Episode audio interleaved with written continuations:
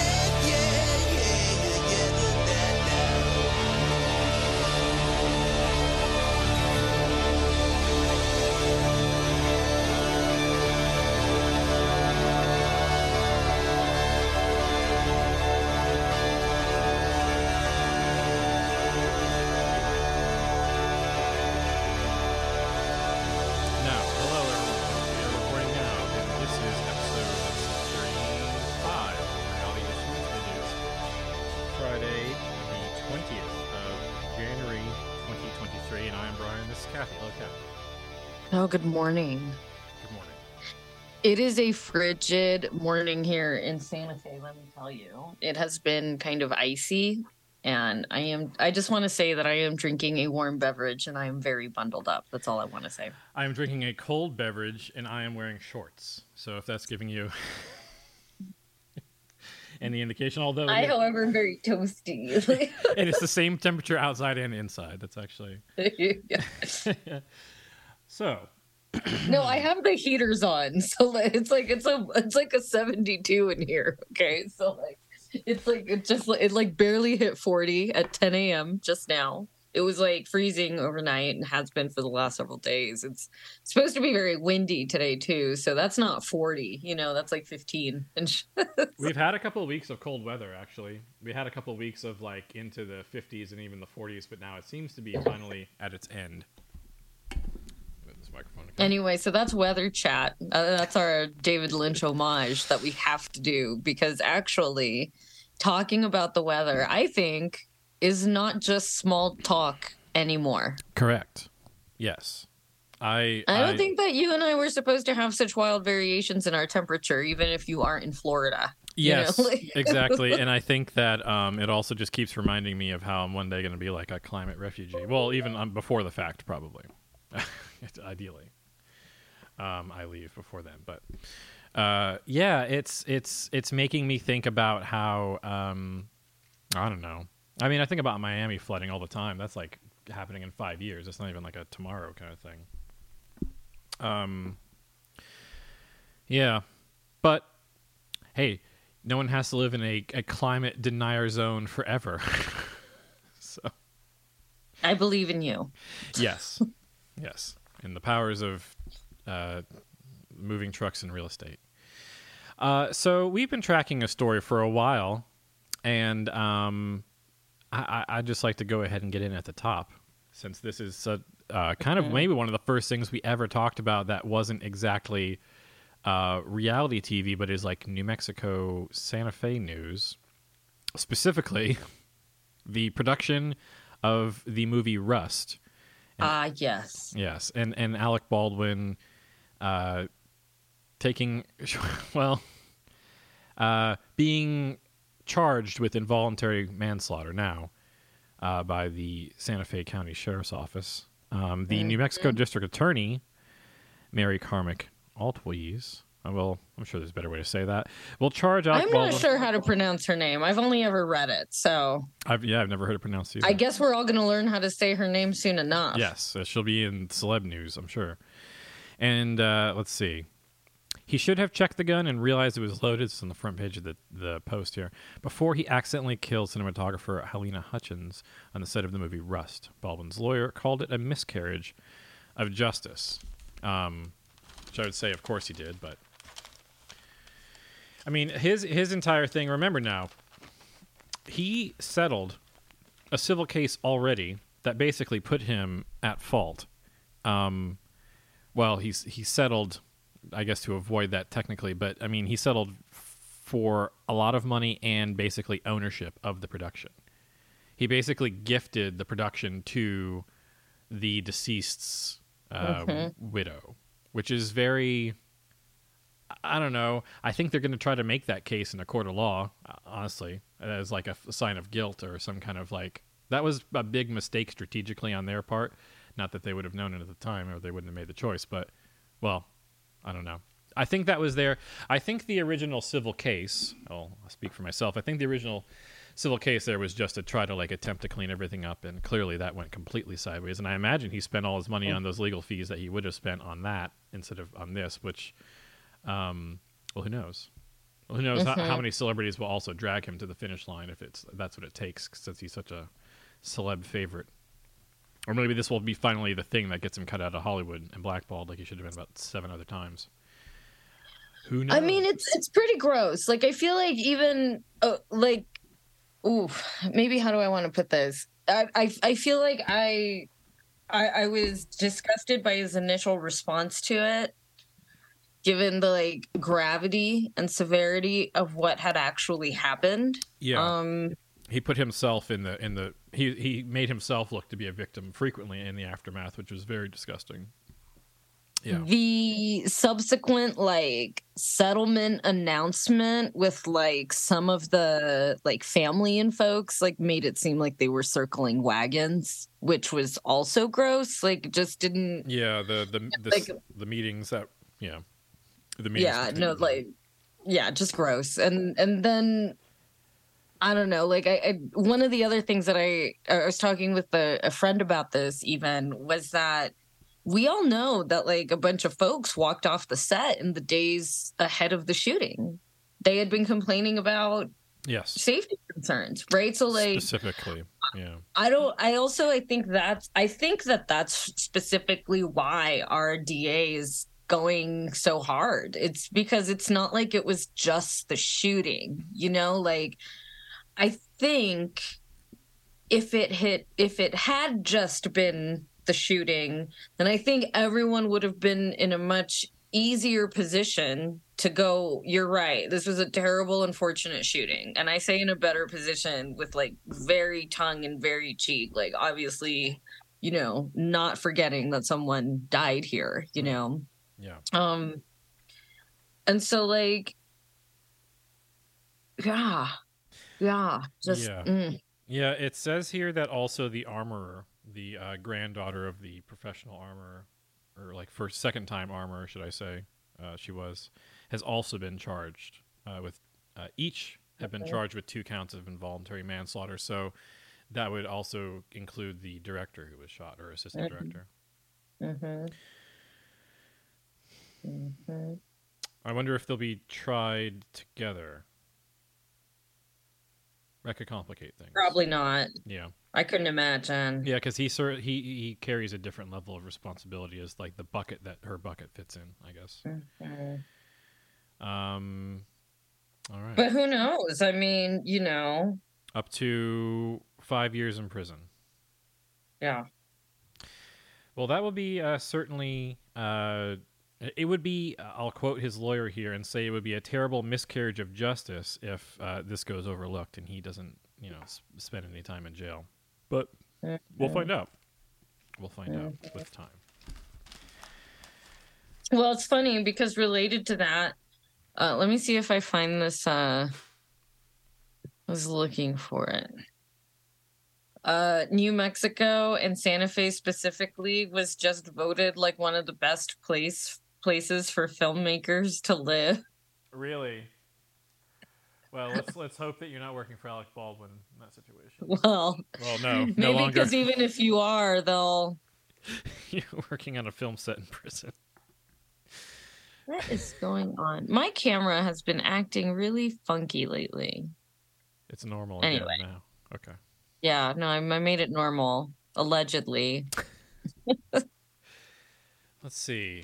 Did you watch any shows, Cathy? Have you watched any shows uh, besides God. besides the featured uh, presentation, which we will perhaps save to the we'll end of the show? yeah, no, we we will get there. Oh my gosh, have I been watching stuff? Um, so let's see. Let me. I mean, we'll just say it. We are going to be holding off on talking about the MILF show. We have both watched it. It's insane. We will we'll be it. talking about it. Let because I know that some of y'all may be like, "Oh my god, when are we getting to it?" Oh, we're getting to it. It's the most important thing I've witnessed in months. Uh, just as a, just a witness of just witnessing reality in front of my eyes. Mhm.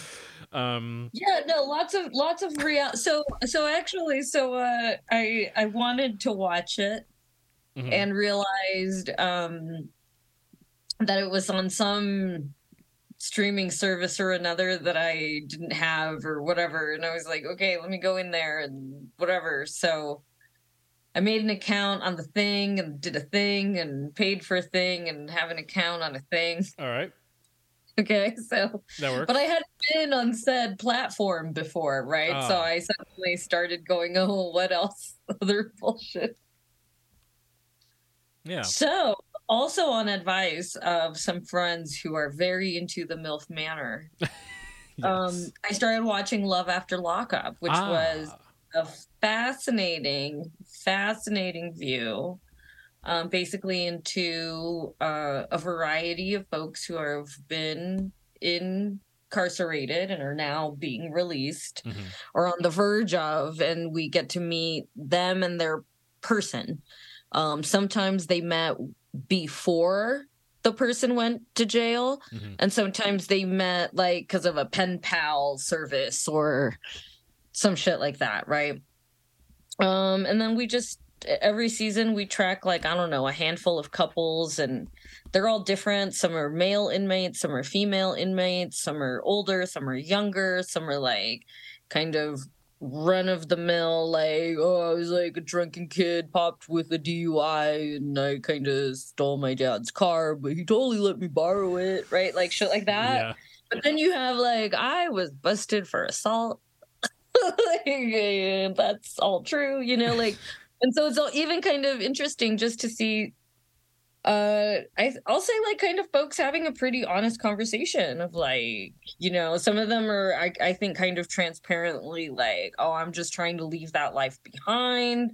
Some of them talk about am i being scammed? You know like is this genuine? Is this real? Like i used to know him. I don't know this person at all you know who knows right Huh. families coming together and all of the drama even of something like um you know like uh people kind of coming together suddenly right and even if they've known each other that process of incarceration was certainly not easy No. so there are moments when it's like very lighthearted and like really goofy, and then there's moments when it's like oh hardcore drama. So I've been really enjoying that. Um, I finished season one, Wow. Cool. um, but said friends may be uh, coming to join us also in more love that. detail with that. But you should jump on that show as well. I will. I will absolutely add that to my list. I, I did watch a couple first episodes of a couple other shows. Um, I, I Mhm. watched um, a couple eps of Thousand Pound Best Friends. Mhm. Uh, that is a show on TLC that was going to make me explore more shows on TLC. There are a lot of shows on TLC. I didn't realize quite how many shows on TLC there were, but it's like an entire network of shows that are kind of that eye grabbing. So I'm going to be looking into a lot of those other shows. It was uh, I'll just I'll sum it up. Thousand Pound Best Friends is about four best friends, well, two sets of best friends who become friends, I guess, basically. But it's actually a continuation of a previous series, which was called Thousand Pound Sisters or something, and this is about like their friends. Anyway, I don't know too much about that. I only got that from just the intro of the other show, but I put tried to put that together. It's it's really interesting. It's kind of about being in, in the how everyone. It's the metaphor there. The reason it's so watchable is because everyone's living in the prison of their own body in some way or another, and so I think that there's a lot to relate with there. On top of the classic TLC level humor that they're cutting into it, but um, it's definitely worth checking out and seeing that experience.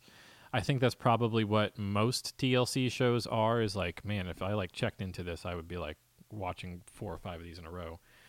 Um, is TLC the network that Hoarders used to be on, or was that like a different? Was that like A and E or? Yes, I think that was TLC. I don't know actually, but they all blended together, which is kind of the thing about all of these stupid apps now, Yeah, it's confusing. right? Yeah. I even have them all, and I don't know which one to open to get to the thing that I want. Which is Mhm. weird. Mhm.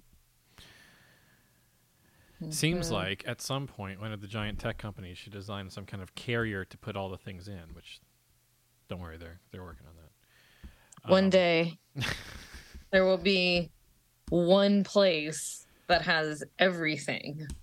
Speaking of, um, there is one thing that does have everything, and that is artificial intelligence. Artificial intelligence. Oh, I was going to say my imagination. Well, yeah, our imagination does contain it all. That's true, and that's why this show is is what it is. However, but it's true. Why do I have to imagine when I can just type in like kind of some words of imagination and For the computer will do the rest of the imagining for me? for example, I'm going to type in to the computer of knowledge. I'm going to say, "Hello, computer," and it's going to type back to me. It's going to say, "What is it going to say?" It's thinking.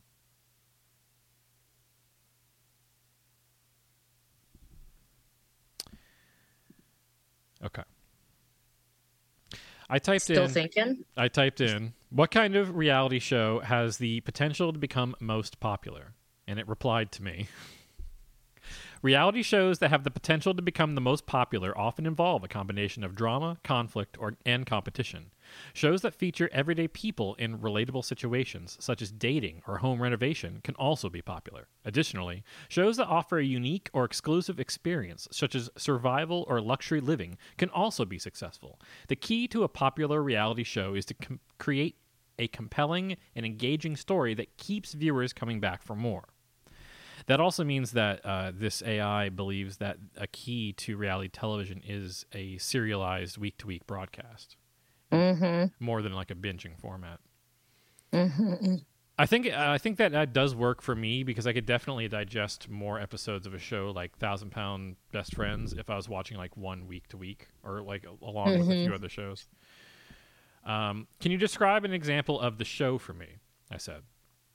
One example of a popular reality show is Survivors. This is an example of how it can like pull information like out of the net from a closed off Yeah. version of the net. Now, this AI stopped taking new information in June of 2021. I asked it that question and got that answer. Huh. Um, so this is all this is like con- disconnected from the net. The reason is is because they're trying to basically learn the limit and well the limitations of both how the questions can be asked, what can be asked, how you can access that information. They're trying to figure out new ways to like make it work essentially before they throw in a giant glut of you know three times New information data into it. constantly or whatever. Yeah. Yeah. Okay, that makes sense. So the goal is here. Although I pause although I posit yes. that without that constant feeding, then whatever we learn about this one will only be will be useful insofar as we only ever have a closed system or Mhm. like a finite system. Yeah. I think if what we're trying to do is this like kind of really constant, I think I don't know, I think they're going about it the wrong way. What I'm saying is how do we get to that like end time point of technology taking over sooner? right. That's all I'm saying. I want to know. I want to be able to ask the AI something that just happened in the news, and it's going to recount it to me. But it's going to like recount it from like the news sources that I prefer, so that it is, you know, the. It's going to tell me. It's going to be useful as a tool instead of just like reading like anything mm. from any source. Because like our knowledge doesn't end in 2018 or whatever. No, you it- know, we've been forced to continually absorb new information, whether Brutally. we desire to or not, even. Um, and so that's why it says here uh, one popular example of a show is is Survivor. So I couldn't ask this AI about um, Thousand Pound Best Friends or even um, the death of Lisa Marie Presley or You any- should you like should that. you should ask it what if that person that person that currently exists what if they no longer did and see what they say Well, what person is that? Oh, let's say lisa marie Okay. right let's I'll, say I'll ask it. uh, what what would be the reaction if lisa marie presley passed away or something What would the reaction be to Lisa Marie Presley passing away? I'll see just a blanket response, see what it says. It is difficult to predict how people will react to the news of Lisa Marie Presley passing away. Some people might be saddened by the loss of a cultural icon, the daughter of a musical legend, while others may not have a strong reaction. It would depend on the individual and their personal connection to her or her father's legacy. If and wow, it knows about her d- father, like without mentioning Elvis. That's really fucking crazy. If and when it happens, there would likely be a significant outpouring of condolences from her fans and the public, which they are having a public uh, funeral um, out fronting of Graceland. Um, yeah that's literally like the closest you can get to laying in state you know like yeah, right as a next to civilian essentially Yeah, it's quite. Um, yeah, Oh, okay. I'm calling this right now. Lisa Marie's viewing at Graceland will have more attendees than the Pope that just died. I agree. They actually they're setting up. I think this is actually smart. They're setting up a public stage like outside the venue, just so that like anyone, any old Elvis fan can show up and like take part in the. Uh, I don't know what you would call that, well wishing or whatever. Um, I assume friends of the family will speak and stuff like that. Mm-hmm. Let's see. Um, what? Let me let me see. Ask the AI. How many people attended Elvis's funeral?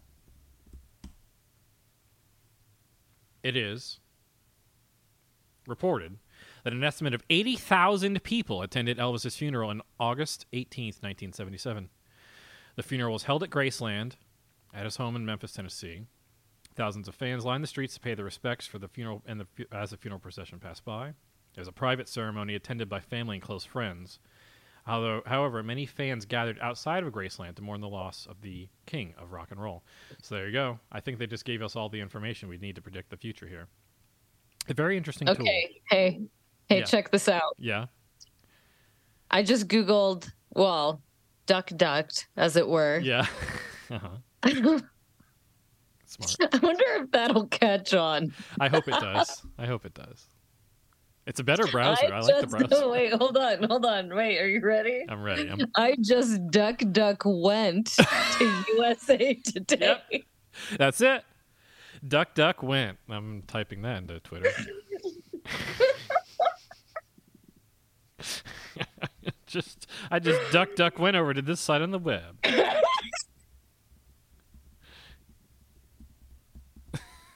Doing it right now. There you go. I stole the tweet from you. I already sent it out. Thank you. Thank you. Retweet it. Uh. Okay, so anyway, before we started laughing hysterically, we were talking about the death of the Pope. oh right. So And comparing it to the, the death of a, a pop icon. so I just went to uh uh I, I investigate how many people attended this most recent uh you know service for the for the Pope hmm who passed away. Uh huh. Okay, are you ready? I am ready. An estimated fifty thousand Wow. people attended Benedict's funeral. However, that is Oh. about one fifth Oh. the amount that was at the service for Pope John Paul II in 2005. So we can quantitatively measure how popular a pope is. So Yeah. that, like, Pope John Paul Pope is units. five times as popular. yeah, and- and- and that's like the unit of pope. So rats gets rats gets fifty. I'm just gonna make some quick notes here. Rats gets fifty. Uh huh. And then uh, and then P- PJ two. How much did he get? PJ. Two hundred and fifty thousand. There you go. So he's he's one fifth the Pope of PJ two. This next guy though, he's gonna have people come from all around the world whenever he, uh, you know, I mean, shuffles off. I don't know. I don't know if he's a. I don't know if he's a PJP two. I don't know if he's a PJ two either. I know a lot of people uh, very divided on that Pope, uh, depending on where you live. two Pope, two Paul. too too light for his papal slippers, sandals, whatever. accused. His fine Italian papal s- That's right, Gucci, I'm sure. No, I'm sure. Okay, so we know that Elvis had more people at his funeral We do. Um, this most recent pope. So that's that's a good metric. Now I want to make a I want to make a graph of people who have died in their attendees. I uh, just want to answer the question. I asked the AI who makes the papal shoes. I said, "Who makes the papal shoes?" And then it answered to me, "The papal shoes are made by made by the artisanal shoemaker Adriano Stefanelli, based in Rome, Italy. He has been making the shoes f- since Pope Francis in 2013. He is the papal shoeman, Schumacher, the papal Schumacher." the cobbler. Yes, okay. right. Sorry. Can you can you ask the Uh-huh. AI Yes. what is the most funeral attendees in history ever? Yes. What is the most attended funeral in history? the most attended funeral in history is believed to be that of Mohandas Gandhi, who also was known as Mahatma Gandhi, the leader of the Indian independence movement. It is estimated that over 2 million people attended his funeral in person on January 31st, 1948. How many? Can you say that again? Over two million. Wow. That's a lot of. Uh, I don't even know how you put two million people in the same location on foot, but that's impressive. Um, Everyone's it's like Coachella. Everyone's just crowding together. There's few, a few really different stages. stage, but you're still there. Have you ever been to one of the major music festivals, Kathy? Oh, I have. Oh, Um, I cool. actually, uh, it was the year 2000, Hmm. 99, okay. 99 or 2000 that it was the first Coachella. I don't remember the exact year, but I do remember it was my Wow. freshman year in college, and that's why I remember the year. Perfect Um, opportunity. yeah. so um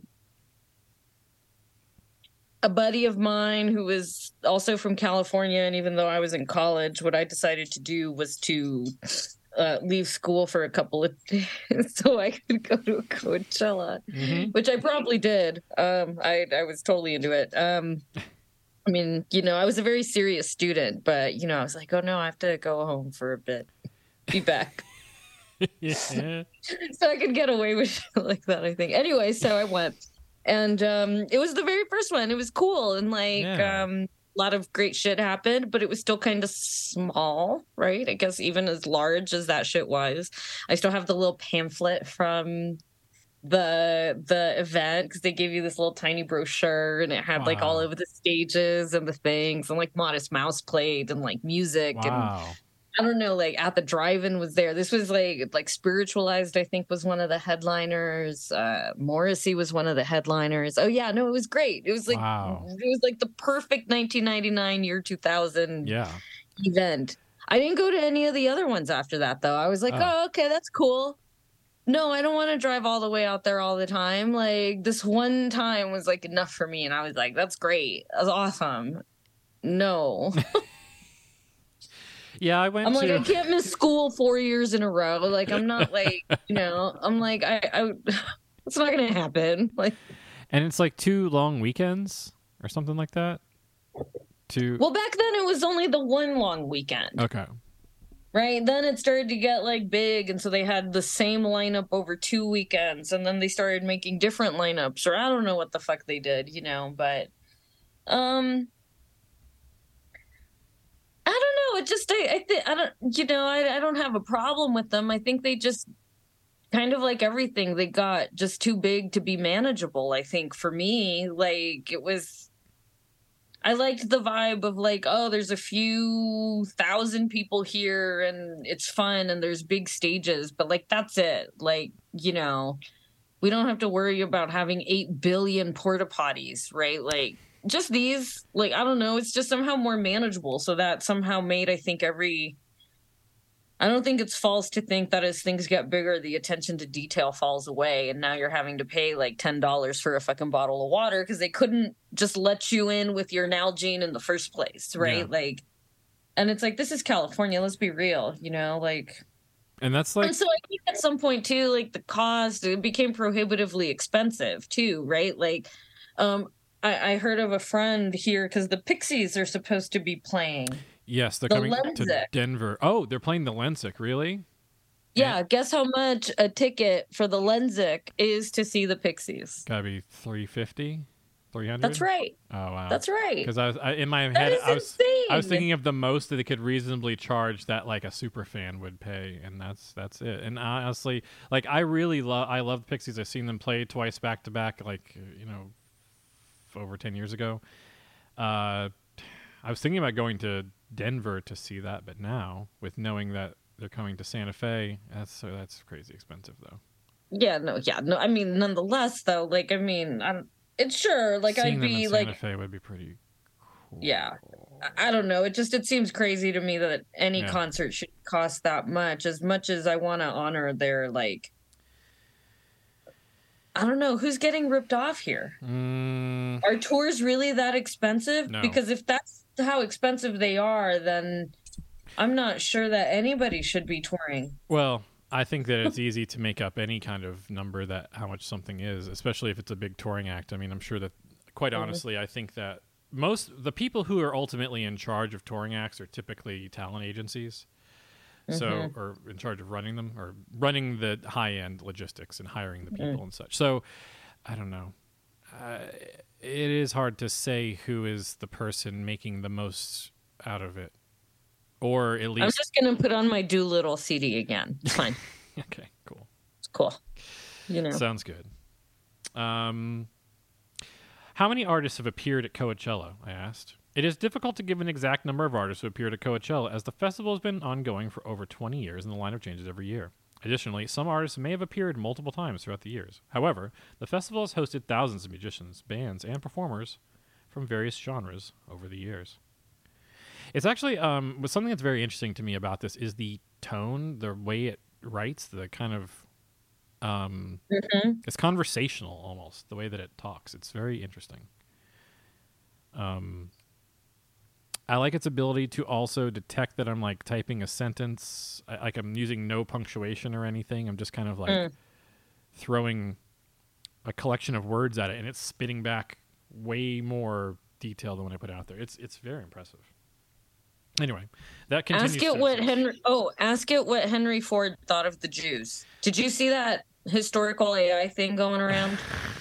I saw the one that Geng- I retweeted one uh, from Genghis Khan yesterday that said it Mhm. was like he had many wives, but like uh, sexual relations outside of wedlock was strictly prohibited. And I was like, what the fuck? Are you talking about? yeah, like well, there was one about like Genghis Khan. there was one going around similarly of like Henry Ford uh, being asked about, you know, like the Jews. I'm gonna type in right now. What did Henry Ford think of? Uh, what's the what's the best way to ask this AI without getting me flagged somehow? What did AI? Oh, here I'll say this. What did Henry Oh, Ford? anti-Semitism, Anti- or yes, that's it. he was very against anti-Semitism. Let's see. He was very pro-Semitism, It's, it's like a, or or I'm not sure. Wait, hold on. What's the hold on? I What got did- confused with my suffixes. What did Henry Ford think of anti-Semitism? They say Henry Ford, the American industrialist and founder of the Ford Motor Company, was known for his anti-Semitic views and writings. Oh, hey, that's nice. He Okay, published a you. newspaper called the Dearborn Independent.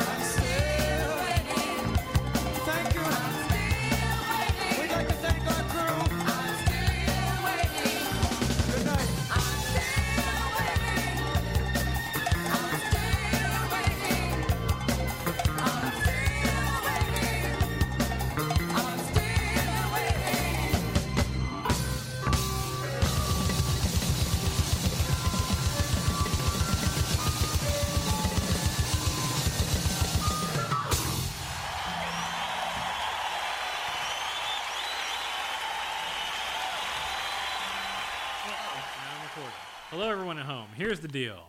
Uh, everything is fine.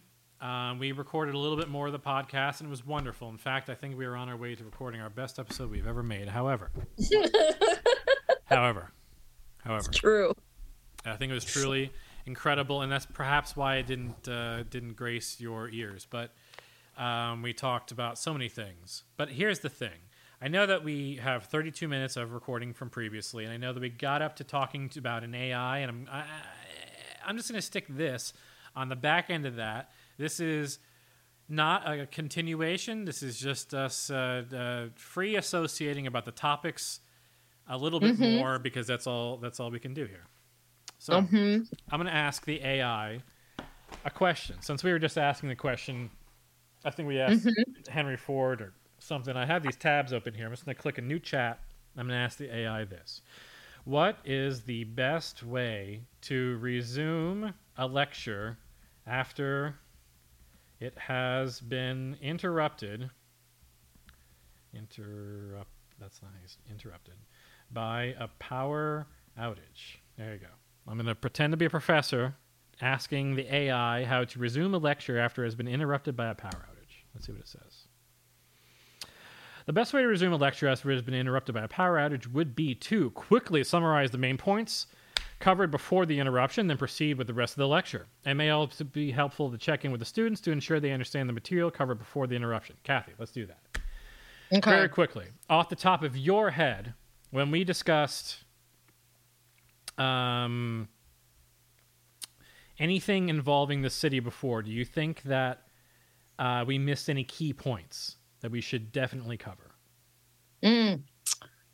Basically, that um, the city set up a special meeting on Saturday to continue yelling at each other about this development in the old rich white people neighborhood. Yeah.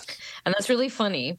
Um, and then you and I had some really enjoyable back and forth about some of the highlights of that process. Mhm. But the real key point that we ended up on Mhm. is that it is very entertaining. And that while we do not expect any of our listeners to watch any of our city councils, Mhm.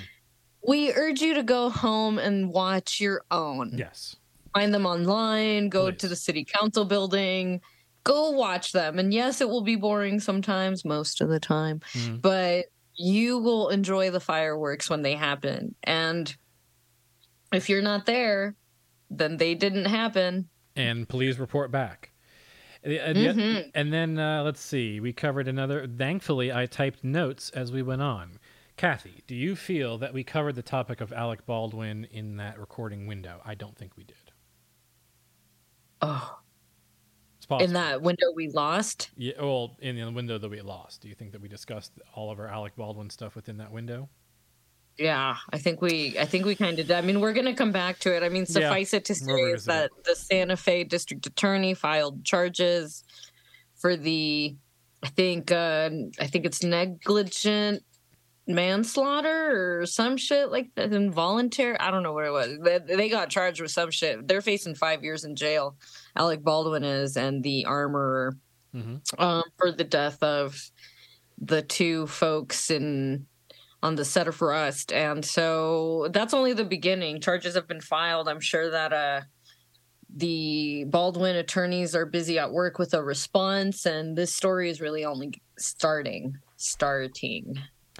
Yeah, and we had a great conversation as well about how uh, the federal cameraman at C-SPAN are now set free to do their business after um, some some discussions over free speech, and and and and we talked about a little bit how. Mm.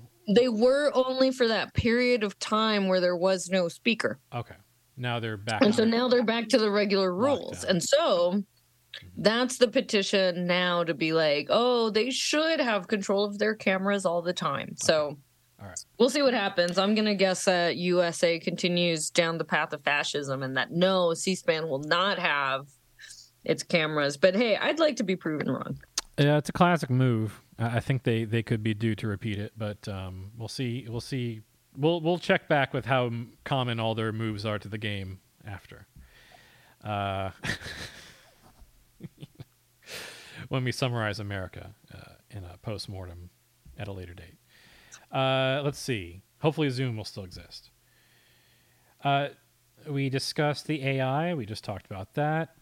Um, we discussed uh, papal shoes. I th- don't think that made it onto probably what ended up in the recording, but safe to say, um, papal shoes are made by a man, and they have been since 2013. That's a fact. So to fill in the rest of the time, um, we uh, we can. I have some fantastic news. yes, Kathy. Have you looked at your DMs lately? No, I'm going to look right now.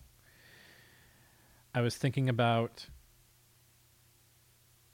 We have a very special guest who is ready to join oh, us. Oh, fantastic! I was just thinking about mills, and here we are. So let Yes, me the plural of MILFs. Oh my gosh, we have so much to discuss about the and- MILFs. let me go ahead and click a link.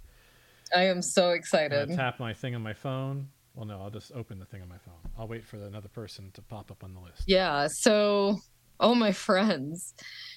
Um we had to we had to we we real when we realized we weren't recording it was because we were we were about to introduce the MILF show. Yes, that's true. And uh so I let, let us in, let us do some basic MILF in, introducing. Yes. Um, we'll Let's- we'll do the we'll do the highlights while our friend joins us for the meat of the milf Yes. discussion. Let's milve into the into the topic and uh, Let's delve into the milfs. quite. Oh, I can't wait to do a delve into the dilves. And No, no, we'll just be dilving. We'll just be we'll just be dilving. We'll just be dilving then. delving. Straight dilving with Kathy and Brian. For our friends who are not degenerate reality television consumers, there is a new show on the Learning Channel, aka TLC, as it is more commonly known. Yes. Um, and what can you learn about on the Learning Channel? Why you can learn about milves and where they reside, namely at a, in a manor. manner. See, this is actually better than last time. This is great. And I am recording. I can confirm you've been recording for seven Oh, minutes and 24 okay. seconds. I just wanted to give you back that confidence that I'm not fucking this up again. And to, to for the record, I have no idea what happened. Could have been me.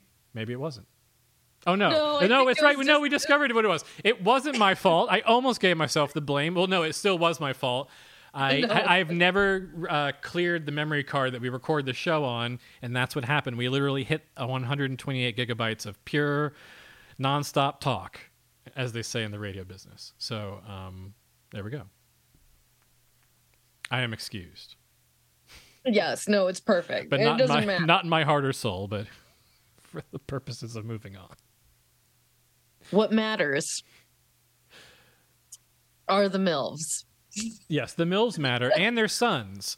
So let's um So yeah, so there there is a new show on the Learning Channel called MILF Manor, where there are all manner of milves, and um, I can't believe we haven't hit that one yet. Wow, all manner of mills. It's true.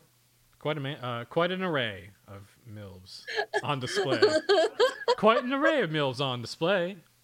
Let's see, we're already. They don't have a theme song. I'm the rapping I think we're writing it. I think we're writing it. If you, there, I can't even keep it together trying to describe what's going on in this show because just the very essence of what it is is so outrageous that it's hard to, to keep it together. I feel like I need to keep eating these noodles until our very special guest Here arrives. Honestly. I, feel like that's our- what we should do. Here's our 'cause, very uh, special guest. I'm gonna click admit. It's our second guest, everyone. Is it? No, that's not true. Yes. It's that's a lie. I can- perfection. I can see nor hear anyone, so I'm sure we're doing this right. Let's see. Hello. Hello. Hello. We're from the internet. Uh, I'm gonna try to see everyone at the same. Good morning, still here. in Good morning Time. to you both. Oh, it switches automatically. Okay.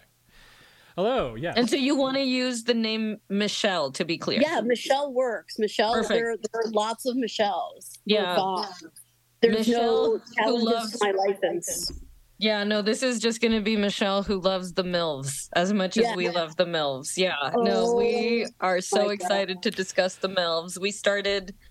Um, uh, Michelle, do you want to introduce yourself to our, our listeners who you are in your own words? yes, please. Sure. Um, Oh, uh, caller, caller, please turn down your radio.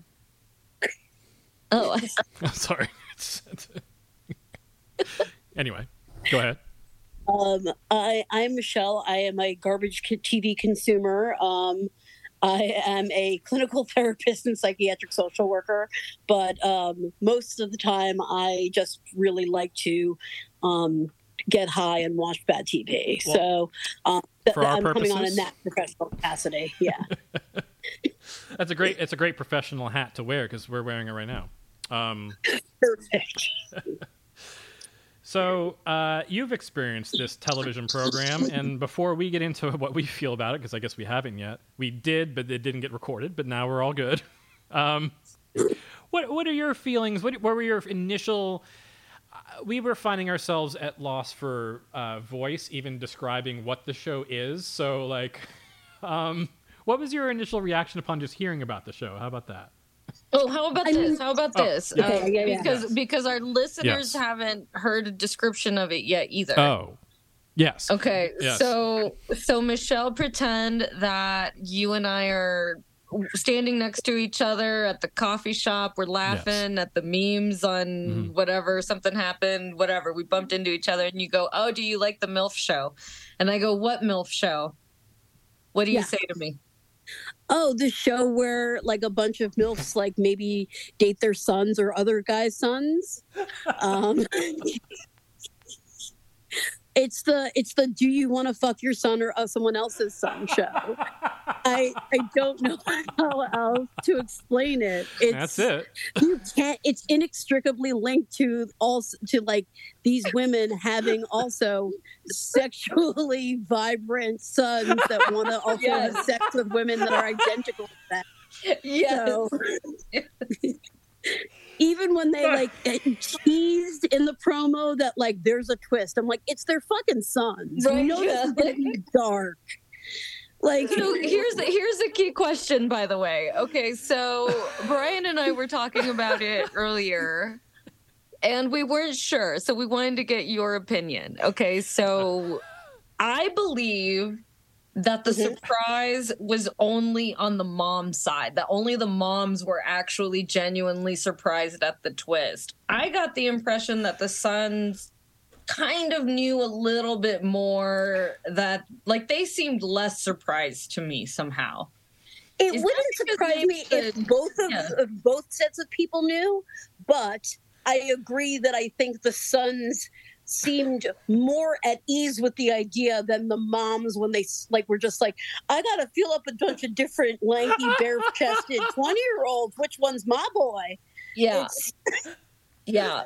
So the first competition for our again for our listeners who have not yet watched the show and may not even care to, but er, again, really, really should. Um, the the I'm sorry. The I'm having trouble. I'm having trouble even writing down the note. Sexually vibrant sons. I can't, I can't, they were they were very hot. I can't even write it down. they were one of the well that, my favorite thing Some of them that- look like goobers, But but did you love how like two of the or like two or more of the women were named April? I'm like, of course they are. But the older, the elder of the Aprils, uh, her son Gabriel with like the blink, like like the old school 1998 like like spikes and like ball chain necklaces galore. He just gave me like the most 1995 curb girl vibes that I can't Mhm, shake. Like it made me very Mhm. uncomfortable, but also I want to see which mom he fucks. yeah, Yes. yeah, all of them Oh, probably, really? I- except his, maybe. Hopefully, well, I guess we're about to. Hey, the door. out. The door is open. I mean, who knows? the door truly It's- indeed is open. And yeah, that so- was that was the final scene. Even really was. So the first, so there are two luxury suites in the house. So apparently there are like six kind of more regular, normal luxury rooms, and then there's like two elite luxury rooms, and one of them has like a hot tub or something, right? Probably one of Right. those like really obnoxious like like orgy showers that you see on Zillow Gone Wild. with like a sex swing and like a UV light, like a yeah, hammock. absolutely. They're calling it Yeah. a hammock. the Someone you hammock. type yeah, this into the- Google. the- uh-huh. yeah. oh. Keep going. No, that's Amazing. what I. Just making some real estate so decisions. in order for so so the mom and the son mom son pair are supposed to bunk together hot. as like Yeah. yeah like so i guess they have separate beds a la lucy and ricky but they still eat They they're still in together the same when they like bunk up with the other new dude. Yeah. yeah right so And uh, would we like to Um, describe how they compete for the best room?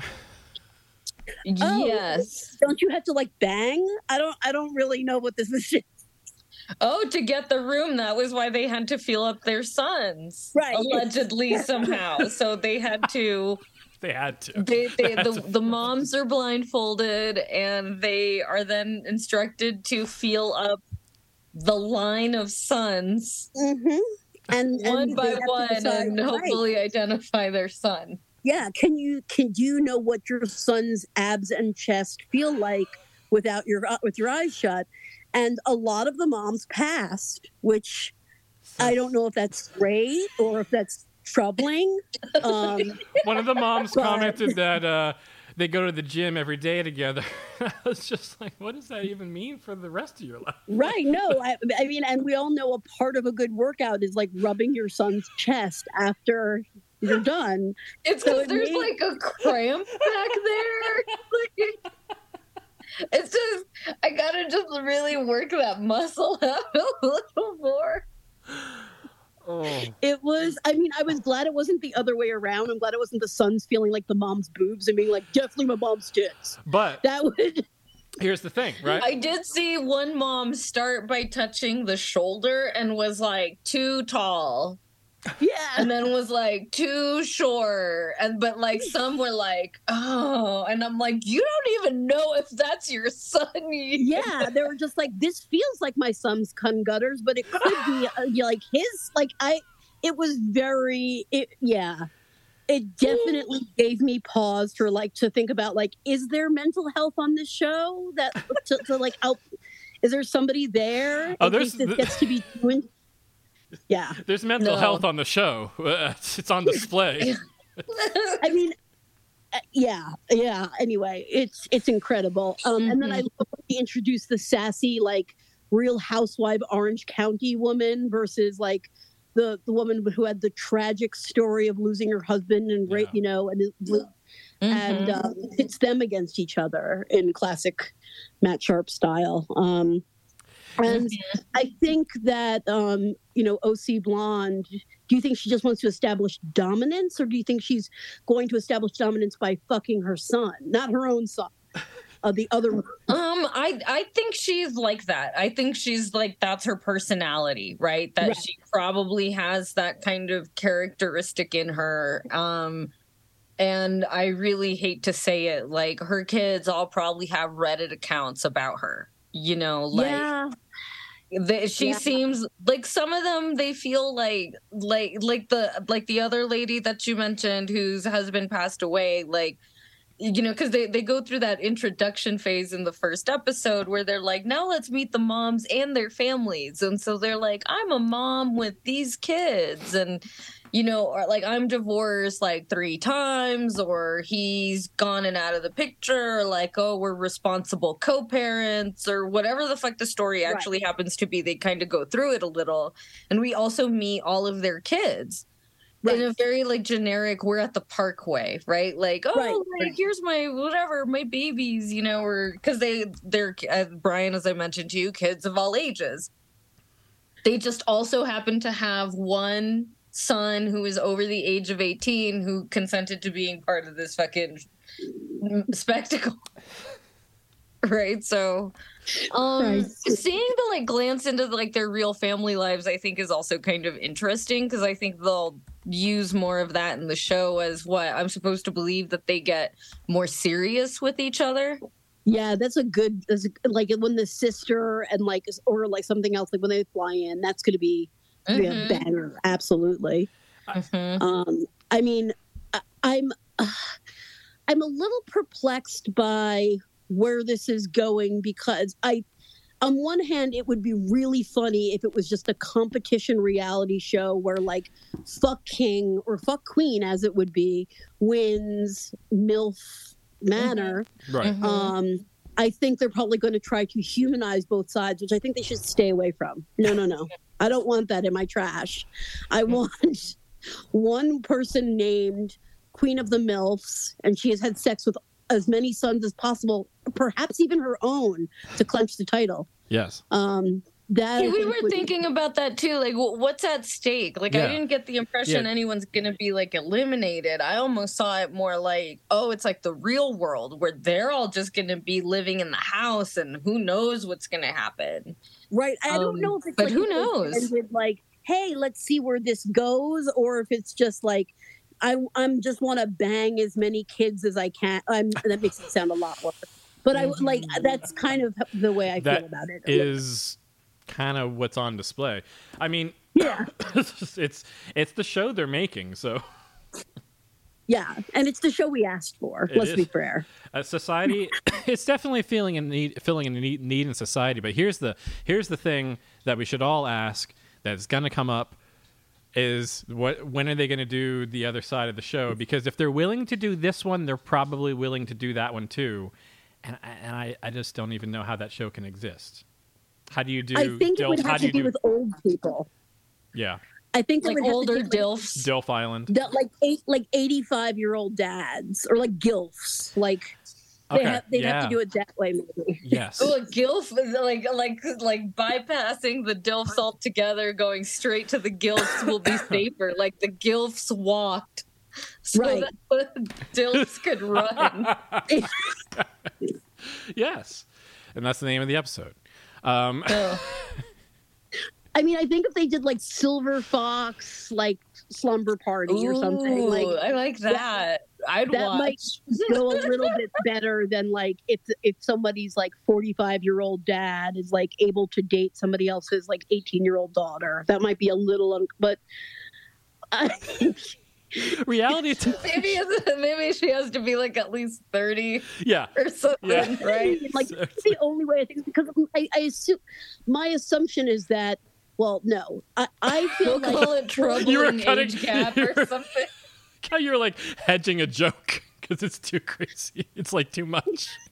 it's only like Harold and Maude style relationships like Yeah. yeah Oh my god. Oh my god. I would so watch that show. I would watch it in a heartbeat.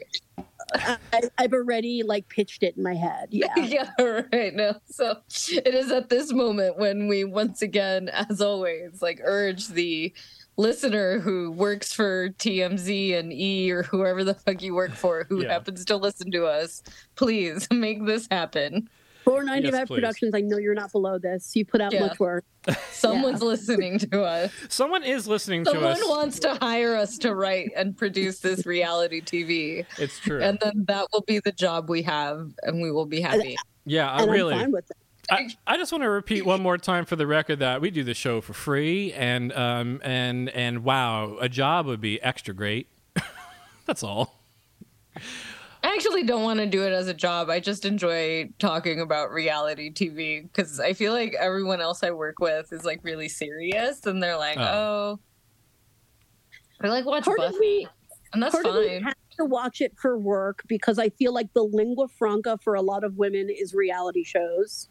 um, I hear way too much about Love After Lockup and 90 Day Fiance in practice, Oh. which is i interesting to me. Uh, I'll say that in a very therapy way. Um, and a, a, a- some people that, that talk about the Bachelor and Bachelorette universe a lot. So that's another one I, I've reluctantly started to watch. But then I became kind of obsessed with those types of shows like Yeah. The Yeah. Love is Blind, The Ultimate, like Mhm. the Lachey and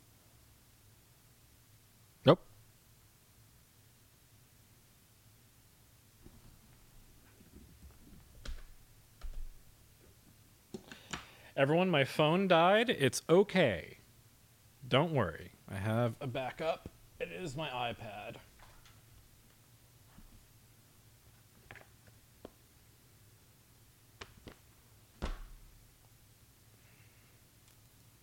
Let me just open this up here and join my own Zoom call. And I think we'll be okay here. No, I need my own new meeting. Sorry.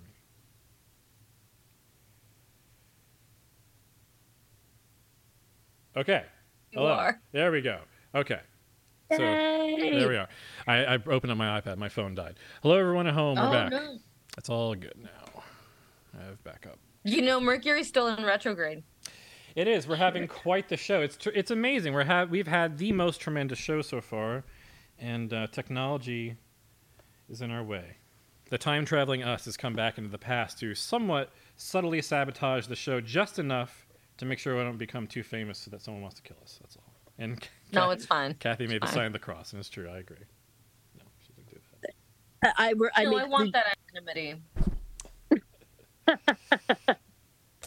Anyway, so uh, you were talking about other. We were starting to talk about other reality shows a little bit. Um, Oh, that they should hire us. Yeah. Yeah, yeah, absolutely. I would love to be consulted in whatever the next iteration of whatever the Lachey's want to put out, where they want to um, force people into a marriage contract, barely knowing each other. Um, yeah, I'd like that. Hands up right now, volunteering for the Dilf Island or the Dil- the Dilf Dive is what I'm calling it yeah. so Yeah. far. That's Okay. my pitch. The Dilf Dive. Okay. I'm gonna put that in the notes. Maybe the No. Dilf Cave. the Dilf Cave. Yep. Dilf Cave. Dilf Cave. Yep. The Dilf Dolphinarium, which I I know is a specific aquarium for dolphins, but I think it would give it like a, a like a little bit more of a vibe. I think that if what if they were The all Dilf dolphin Bowl. trainers? Yeah.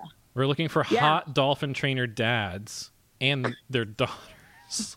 We're- we're not, but A and E is because they're running. That's their alternate. As soon as this takes off, I mean, Oh, how- I know. It has to be a bunch of like scientists. So it's like you're trying to like hook up with Bill Nye or Jeff Goldblum. They have to have like that vibe. I Yes, the idea that Jeff. Goldblum. Done. Sold. I like the idea of Jeff Goldblum as an actual scientist. in that outfit. Fuck yeah! I Oh, mean, isn't yeah, that I how mean, they all of dress? course. I shit, Christ. Um, man, I was thinking like uh, like let me the- teach you the about chaos the- theory. No, sorry. Yeah, no, I was like thinking about like men with like colostomy bags, like people with like real nursing needs who are trying to Hmm. also fuck. Like, it, You know what? There is there's a show for everyone. It just has to be created. So, Yeah. yeah, yeah, and given I mean, time, it I- will I- be. It- God willing, God willing. They couldn't. They couldn't make this reality show TV. Th- this reality show today. no, no, Too edgy. Too edgy. We're too edgy. too edgy. But but perhaps you know in the future, um, you know, we'll we'll be more.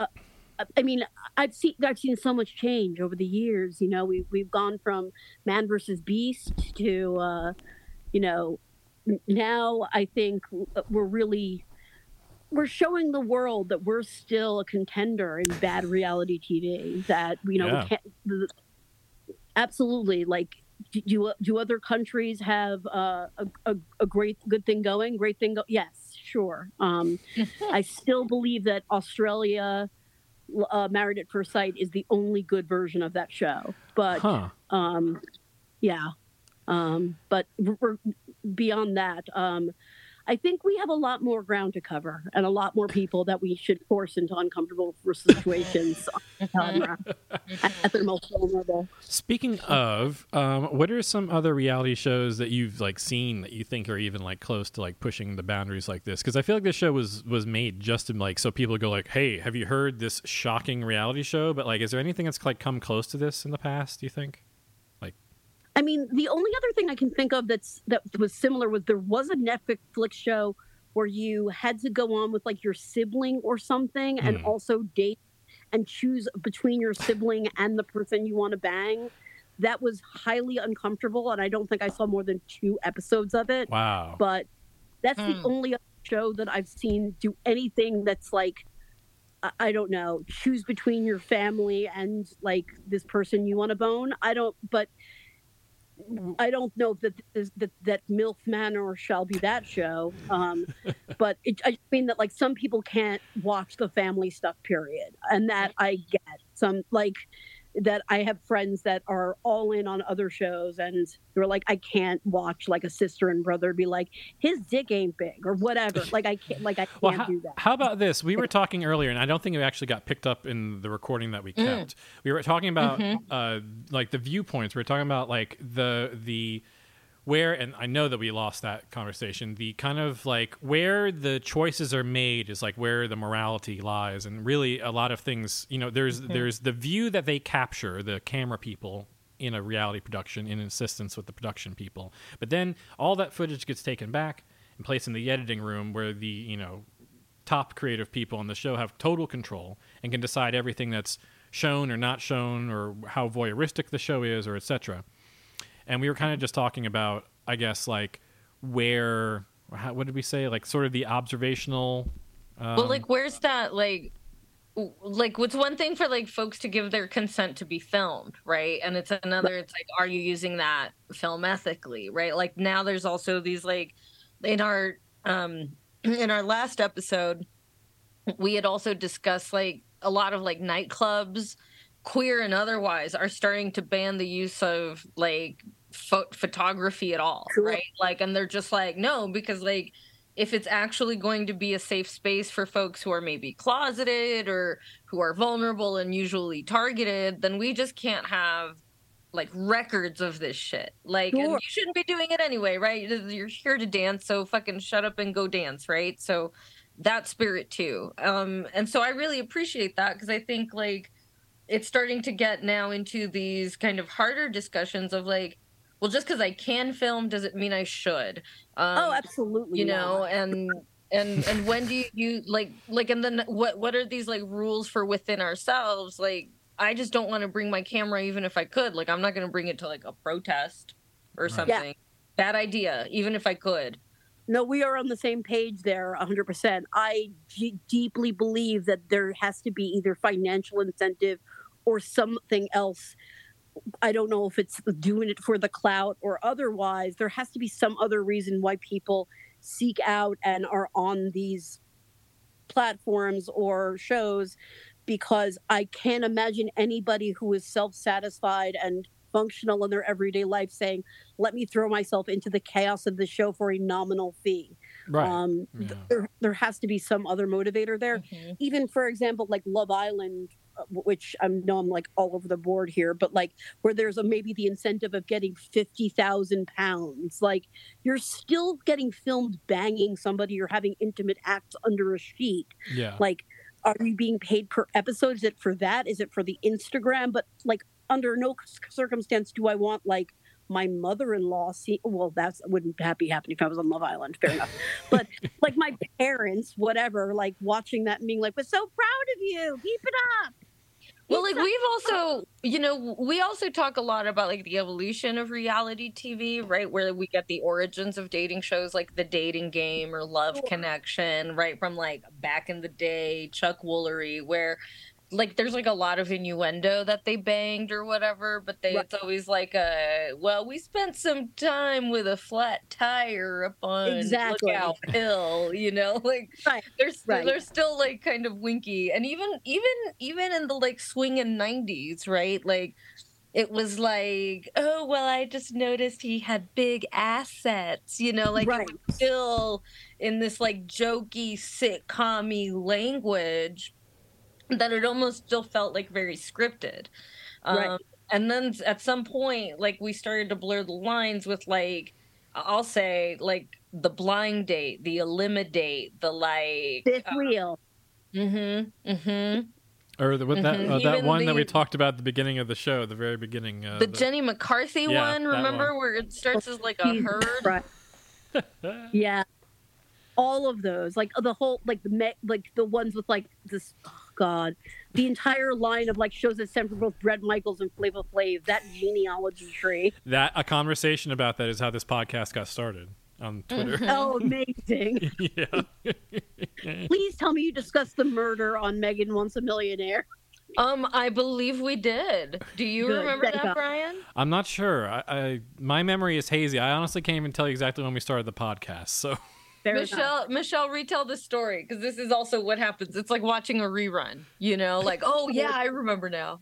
Yeah, on Megan Wants a Millionaire, um, on one of the finalists, or they cut the show before they could, I believe, air the final, um, was caught out in California uh, um, after having quickly married a woman, murdered her, dismembered her, and fled to, I believe, Vancouver, where he committed suicide. Um, wow. in short. And this came out like right when she was at like her top four, and he was still alive on the show, had not yet murdered the lady. So they yanked it, and I think basically the rest of like their dating programming. There was like an abrupt Mhm. stop real quick there of of, like, who are we having on these shows? How like Do you- how how, how fucked up are these people?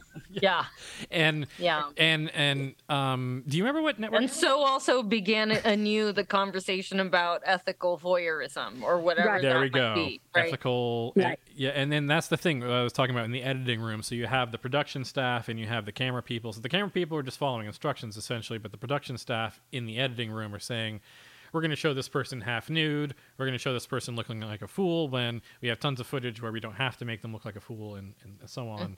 And those, um, I don't feel like a those people are even exposed so they they could be even open to criticism so that's probably why they can do a lot of what they do is because there's no way to even criticize them because so so here's one yeah. so when when michelle and i started a conversation about um the milf show Mm. one of the other convers one of the other shows that got mentioned was the uh, love after lockup and so i started watching it and i just finished season one okay Amazing. so yeah, it, it is an. It, it, first of all, I'm I'm blown away, and I don't want to give too many spoilers to Brian because I think have you seen any of it yet? i haven't seen any of it yet but it's Oh my all God, definitely gonna go see it. watch it, Okay. after yeah So this All might be of a it- spoiler. I don't think it my matters. only comment is that everything you see in season one it gets like the volume gets turned up double on on like all the subsequent seasons, and you're just like, what the fuck? Okay. Okay.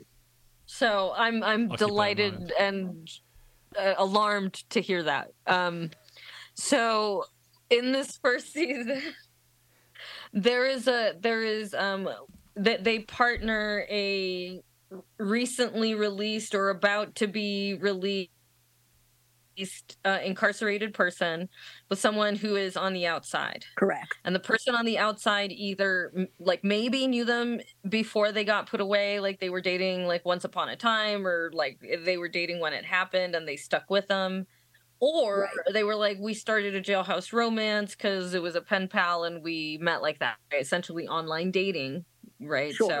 Okay. so um so And they introduce there- them and then There are some Yeah. other categories that that come in uh, a bit later on, which are my sister told me to call her brother in jail, and or I was a Department of Corrections officer at said facility and lost my job and family, so I could pursue this relationship. Wow. Well, uh, haven't we all heard that one before? Yeah, who amongst us? yeah. So one of these couples, the lady, um, Oh. used to have, or I guess, and, and and was still in the midst of a a drug dependency, Yes. and um, so she, I guess, under the pressure of being filmed and being out and probably like the whole fucking deal with the person she was with who my god was a nightmare it seemed like um, yeah. She relapsed and she relapsed on the show. And so in one of the episodes you can see that like they keep this bit of the film where another cameraman is actually saying cut the film. And so Yeah. you see a cameraman filming a cameraman and the one cameraman is going no cut the film. Like we're not filming this. As in like no this is a little too real and actually maybe actually for privacy reasons now we actually have to call the ambulance. Like no we have like an actual like this isn't the camera reality this is like the real reality and it breaks that wall again and it kind of like reminds you once again that these are real people. I will also say that like for for whatever spectacle they have on the show i i was appreciative that they are humanizing these folks who are formerly incarcerated or about to be released. Um i feel like that's not something you see on tv you usually see it as like fuck these people like what chances do they deserve? And i think even the, the, there's like this like immature kid that's on the show and Sure. i feel like the most bad for him because it's clear he's still like 15 years old because he went to jail when he was like i don't know 16 17 or something. I did the math. I don't remember. He was basically a child when he went in. So what what development could he have really had right? So he comes out and i'm like Oh, but he's also acting like any other 23 year old in Miami Beach, right? Sure. And I'm and like, I'm just looking at him differently because in my head, I'm still like, oh, but he's a convict or whatever. Sure, but you know, I think longitudinally over the show, certainly, like what I've seen happen is one, not necessarily a dehumanizing of the incarcerated and post-incarcerated cast members that are on the show, but certainly, like, what? Well, what did you expect? They were d- like doing crack the whole time, or whatever. Like, there's there's sort of more of that tone to it, it slightly, a little more you know insight into the people who are meeting these people on the outside like for Mhm. good and for bad like look this person had a tragic life they lost their you know their two of their husbands and now they're clinging to this relationship to this person on the inside who's coming out and is being you know uh, ha- has a, a, a big personality let's say. Um, and you know we look into her life too and and see some like how do you get into a relationship like this? What type of people are you looking for? I look at the, that the way too but absolutely i think something that hits me is the kids that get involved into this. Some people who d- haven't seen that parent for 15 years of their 18 years on the planet and then are thrust back into that along with this is your new mom that i've met Mhm. through like a pen pal program there's certainly i think a lot more of a 360 degree examination of that person who comes out of jail as a person too, absolutely. But um, you know, also I, I was always fascinated by the people who get into relationships with people who are you know incarcerated and that that motivation and the in, interest of you know why do you look for that type of person or that person in that mm-hmm. position anyway, mm-hmm. someone who you can't see or can't you know have uh, intimate contact with. So very fascinating to me in that regard too. Yeah. Aside from all the garbagey trash stuff that happens, yeah no it, there's something very sociological to it right like so i was like i was telling brian too like like i, I had been clicking around on one of these like like i can't keep track of all of the like i we were even talking about this like i can't keep track of all of the systems and where i was watching what and like oh i have like i, I have these paid services and then there's these like quasi tiered services Sure. and there's this free shit and then i have like my library card you know whatever right so like the, in that like fragmentization like just like not knowing which show is what um is also really confusing because they all kind of start to blend together Yeah. Um, Especially Something with about- all the spin-offs and mhm. especially with all the spin-offs these like family trees of shows related groups of shows um and and like how fragmented that is and how that becomes and it becomes kind of like reality itself right? How we how we actually interact with people. Like i know this person because they're the one cashier i always go to at my grocery store or like because i actually work with them for 12 hours in my office you know? Like totally different relations but one may be actually more intimate than the other you know like and that actually might be the grocery cashier because they see Or me like buying diarrhea pills I question sometimes the motivations of people who go onto these shows to become part of those eligible dating pools of mm-hmm. like, I'm a former bachelor person on The Bachelor, and then you end up dating someone else who used to be on The Batch, whatever. But like, those are big motivators for people. I remember reading an article that like something like the top reason why people don't make it onto The Bachelor is because of herpes. Like they screen for like mood disorders, everything. Do the STD check. They have some kind of STI, and they're Oh. screened. Well, there we go. If you've ever, we can know if anyone's ever appeared on The Bachelor, at least at that point in time, they were, they were clean and they clear. clean. If it, they're on The Bachelor, they've had a checkup downstairs. So oh wow It's like how you could use uh, whether or not a Major League Baseball player would go to Toronto to see if they uh, had taken the COVID vaccine. the list of players to be shamed later is there's a one to one there. Yeah. or if they Um, were a reality show contestant who also fled to Vancouver for a slightly different reason. But like, some a, a friend of mine sent me a post the other day with like all of the people who didn't win things like the Netflix community of shows, like whatever, uh, Lo- Love Is Blind and Hot Too Hot to Handle and whatever else. Like they're all taking the like the not the I don't, well the reject pool, but I, I didn't want to say the real reject pool, but the reject pool, and then stick them all together and be like, who fucks? So like Mhm. yeah. they're Mhm. doing it's, it's I. I I mean, It's the like, closest thing we have to like hot or not, or like, or, or some bullshit like that on the internet, right? Like, but it also c- creates this elite community of like fuckable people or so uh, just something that's so bizarre to me. Well, if, yeah, if you really think about it, it's with it's- herpes, yeah.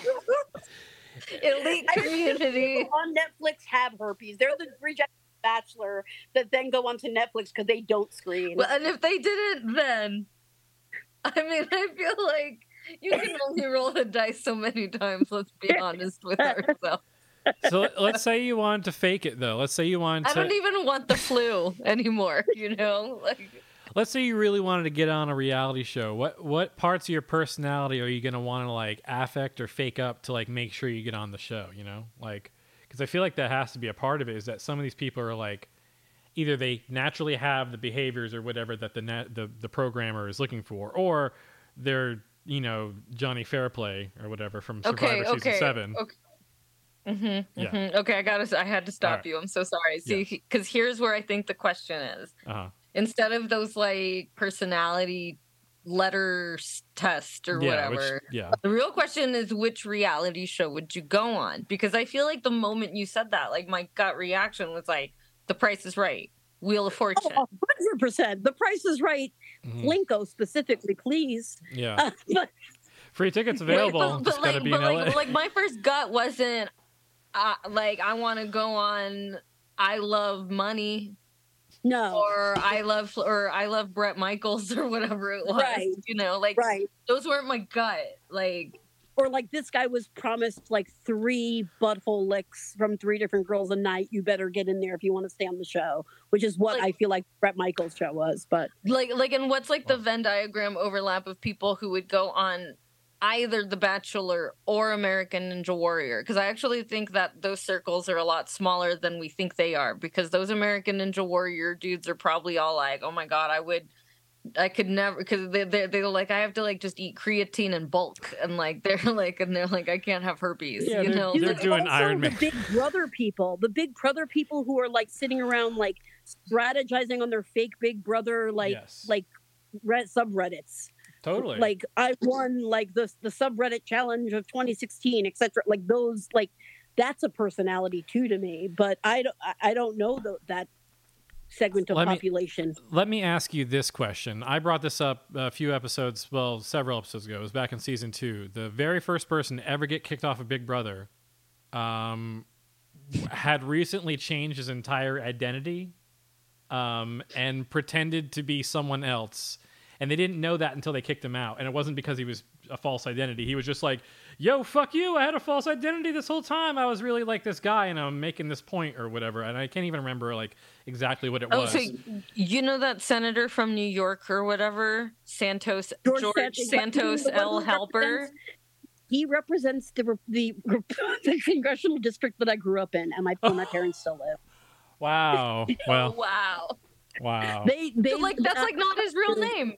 That, that like is like he's It's like everything no is fake. Let me tell you, the Jews on Long Island, uh, uh, Long Island, on Long Island, wrong, island, um, are loving the fake Holocaust thing, and then the other people on Long Island who are in the constituency, who are all like New York City suburb commuters, love the fake 9/11 thing so much. oh much. my so, god yeah no I I, I, I think the fake Island 9/11 like, thing was personally my favorite. Yeah, yeah, me too. Um, I mean, I Well, don't friends, I'm I, I I have to pause this right here at least because y'all can keep chatting, but I have to get ready for my one o'clock meeting. oh, it's okay. I, No, no, can- I'll tell you All this. I'm saying is like I'm Brian. I'm so sorry we lost all those little bits of our recording. That's okay, it was- Mercury's in retrograde. Everyone See, at home. but everything's working out. Instead, here we go. Michelle, please enjoy Brian's company Yes. as you continue talking about all of the wonderful reality shows. This is literally what we do every Friday morning Yes. until like I'm in. something happens. Like Yes. delightful. yeah, All right, Okay. friends. I'll see y'all later. Bye. Bye. But Here I am. So Brian, let's get into it. yes. So uh, something I was just really thinking about here was um, in. Oh shit! I wrote it down. Okay.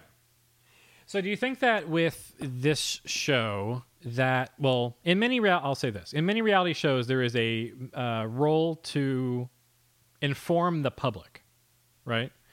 And I think that, well, they claim to be informing the public. They claim that's their thing. Like uh, Catfish says they're going to make sure that no one ever gets catfished again. And, and you know, uh, Teen- Right. Teen Mom has, I don't know, says whatever they're trying to say. Exactly. Sure. Yeah.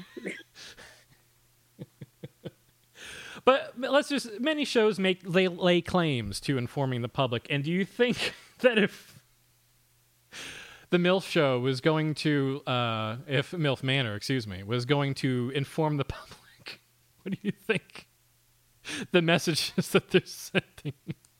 Jesus Christ. Uh, I'm still trying to really come to uh, trying to understand what they're trying to impart on the public because they really have just left on the cliffhanger of like, am I gonna fuck your son for pleasure or power, or both? like that's really what where we left off. So I don't know how they're gonna flip it on its ear and be like, "What would you do, America?" I don't know how they're going to turn that to you know back on its back, back on its head and like you know have it reflect back something to society. But maybe it's there to show to show us that older women are still vibrant sexual women, but you shouldn't fuck their son. I don't know what it's trying to get to us yet. I think it's going Hmm. to try and make Okay. a point, but I don't know where it's headed and in what direction. And truly, any of those are possible and or none. Like the thing Yeah. I said earlier, like could just be like she's pronounced MILF Queen and she can fuck all of your sons. Like that's possible. I don't know. I- Where do you think it's going? I think that it is going to teach us.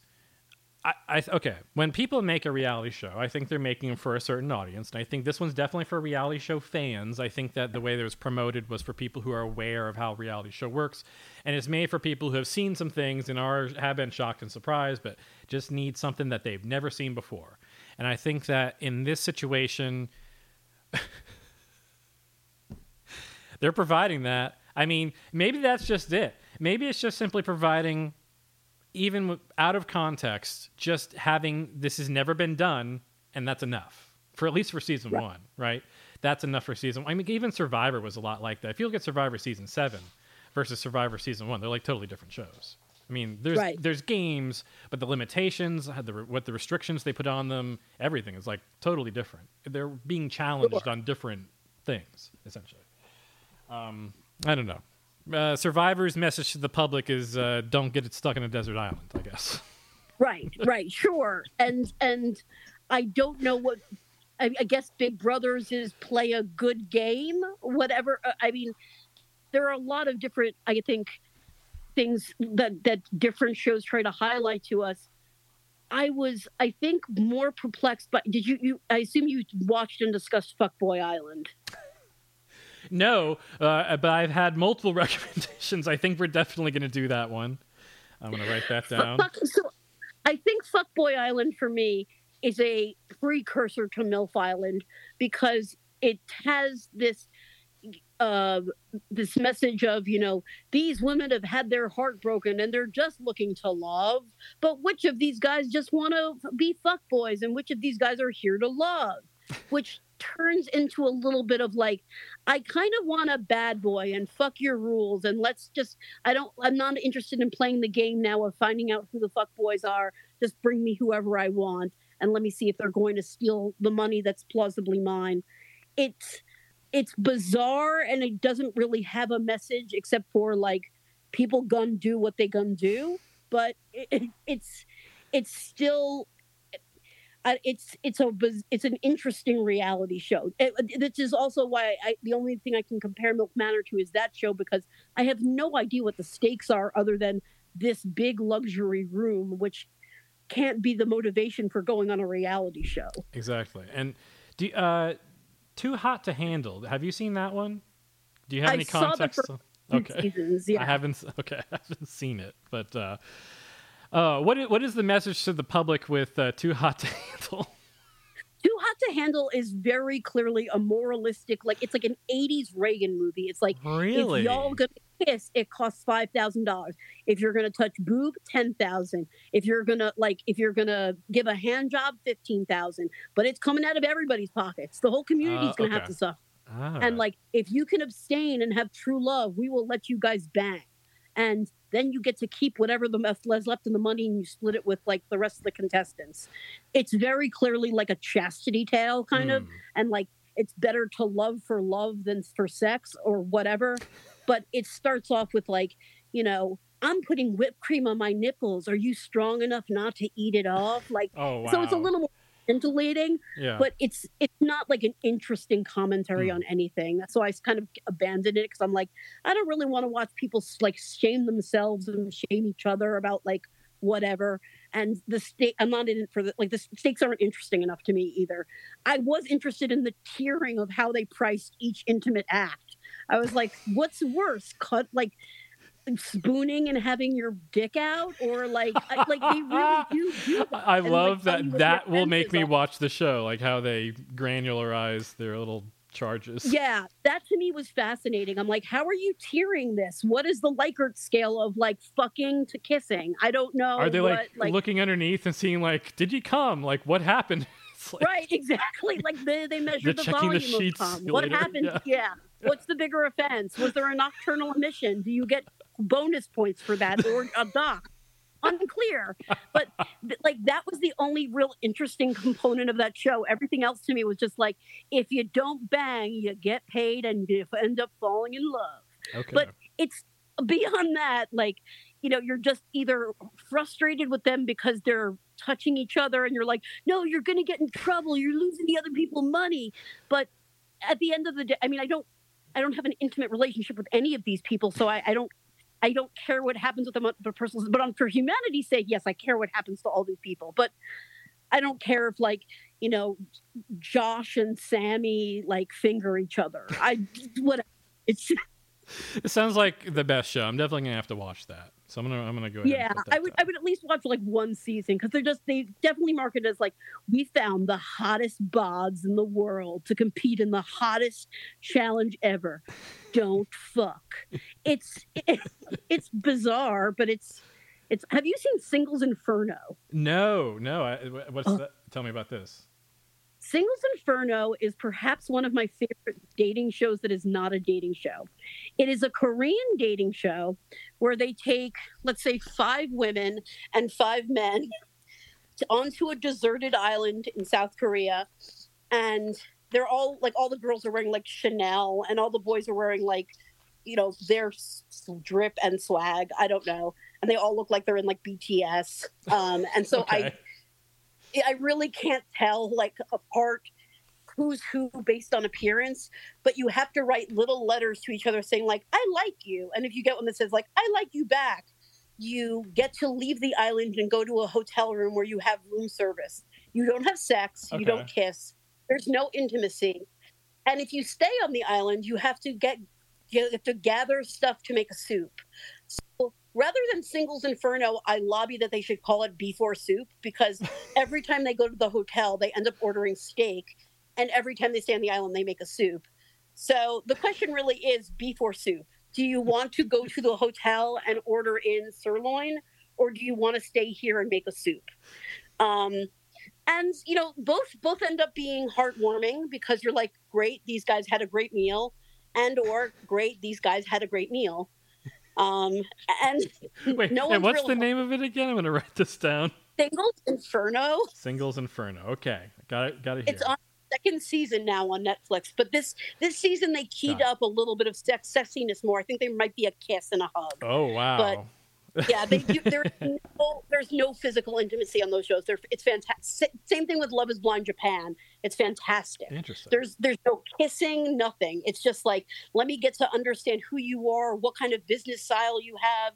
Are you Frankie? Are you happy? Do you like the way I make tea? And like, great, let's get stay together. Let's not.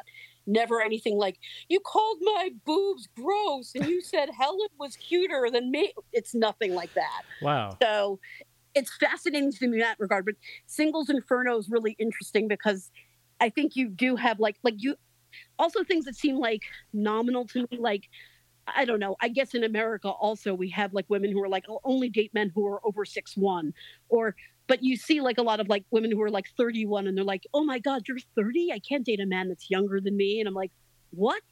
You're on an island. What do you What do you mean? You're just having takeout. Like you're. But This is a scenario. Yeah. sure, it's just interesting to me uh, in, in, in itself. But yeah, Singles Inferno, I think Okay. is is one of the funniest, like n- not really a dating show, dating shows where like, I guess they kind of agree that like I think you're cute, but that's about it. Uh, um, how much uh, Love Island have you seen? Because I've seen all of season. I want three or four. It's it's the it's the the. I've seen the final season with Caroline Flack, so I don't know which one that was, but that, Got it. Okay, that's the I've one that I've seen- all of. Um, I've seen all of the UK Love Okay, Islands. Like, and yeah, the UK, and it I oh, that show, that show is the ultimate dating show. Dating show, in my opinion, I think it is. I haven't seen the most recent episodes or anything, but man, what I've seen is uh, captivating. Like, it's fantastic and also uh, to me i think it's based on the original paradise i think it's maybe paradise island okay, that they had in the us and i don't Oh. know how familiar that show that was about maybe it came out the same time that like UK Celebrity Love Island came out, like the first time around, like the early 2000s. Mhm. But like about 2007, 2008, Fox had a show called, um, I think it's Paradise Hotel or Paradise Island. No, Paradise Hotel, where you had to go on and basically, if you did not fuck or like stay in a couple, you had to get off the island. That was the whole thing Okay. and it was for two seasons i think or or maybe it was one season but like one of the guys who was like unfuckable and everybody was saying in like their confessionals like he's so boring and nobody wants to fuck him went home and jumped off a cell phone tower and killed himself. So they didn't pull the show. They just had like a blurb at the end of it like we're sorry to the family of this person and that was it. Wow. But it's so in the same way that we're like i don't know i felt a little in in watching love island i felt slightly complicit in some aspect of like caroline flack's suicide i felt really terrible about that moment the person who introduced me to Love Island felt the same way. Yeah.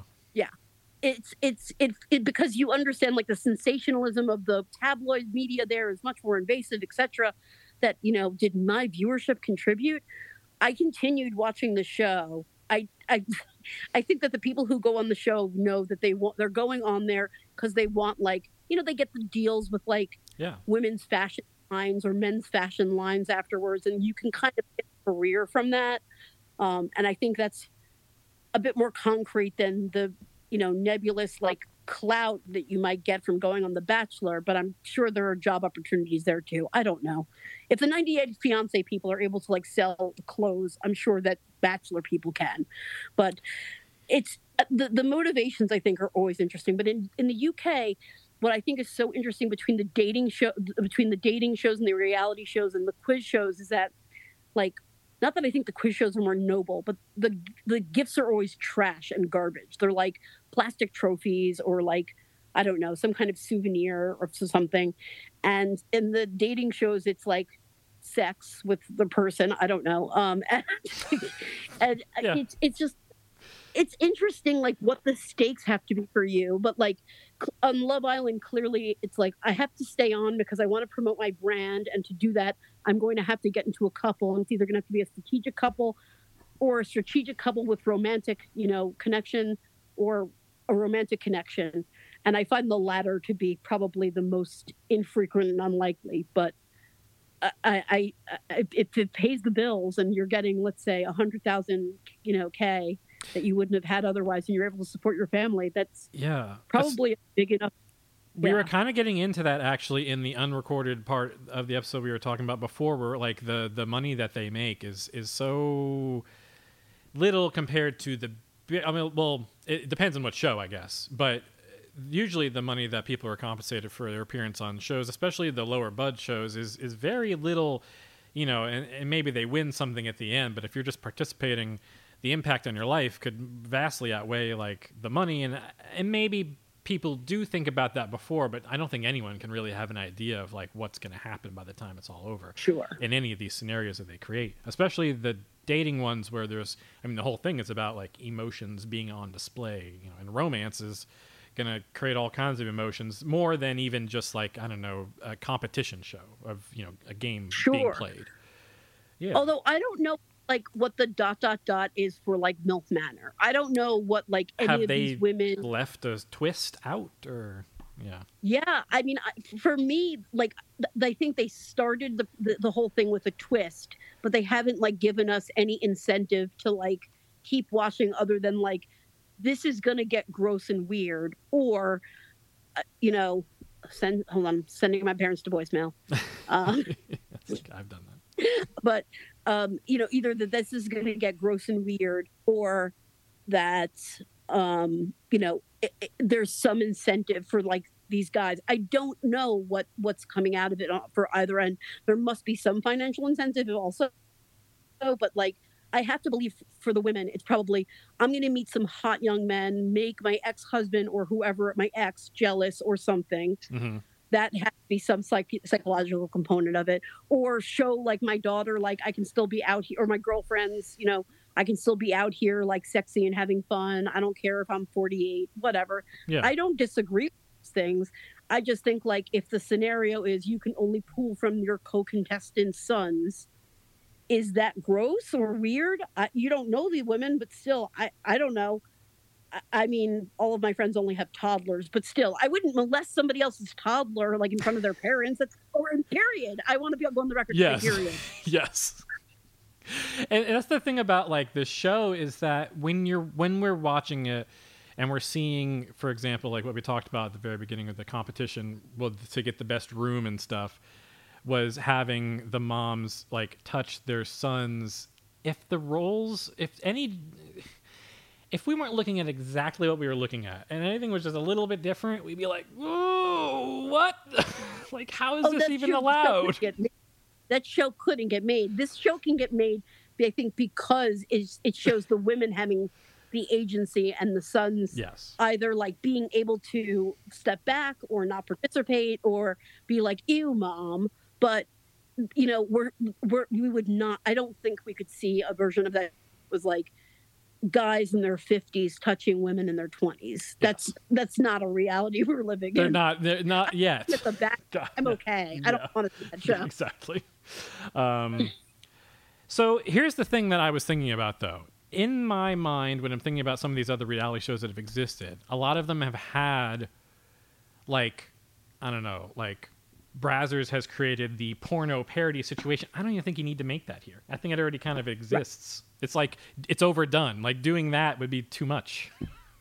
Right. Sure. Sure. I agree. I mean, I, I, I Oh, there's a don't market for what they create, but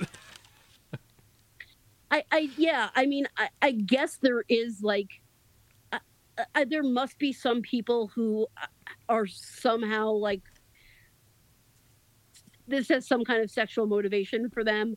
Although, like, I don't know, I watch so much of this stuff, like, and my husband's forced to watch it with me that, like, this is the first one where he was like, this one's so fucked up, I'll definitely watch it. There's some of, like, the, I think the appeal of it is, like, how absurd and how gross it is. yes, Like, they, know they know they got us that was the design. They knew that when they were like looking at a piece of paper and they're like writing sketching a note down they're like man this is going to be good. And then it gets to like they're typing up like a whole document. They're like getting the producers together like oh who are we going to need for this? And then they keep thinking that thought to themselves. And eventually they like put the trailer out on, on the internet and they're like oh man everyone's responding to it exactly like we want. I mean it's it's it is exactly what they want. And uh hey i'll watch it Absolutely. And I think, you know, had it been, you know, 10 hot ladies in their 40s and or whatever, or 30s that are looking to meet younger men and it was just younger men, there'd be nothing of interest there for anybody. Like I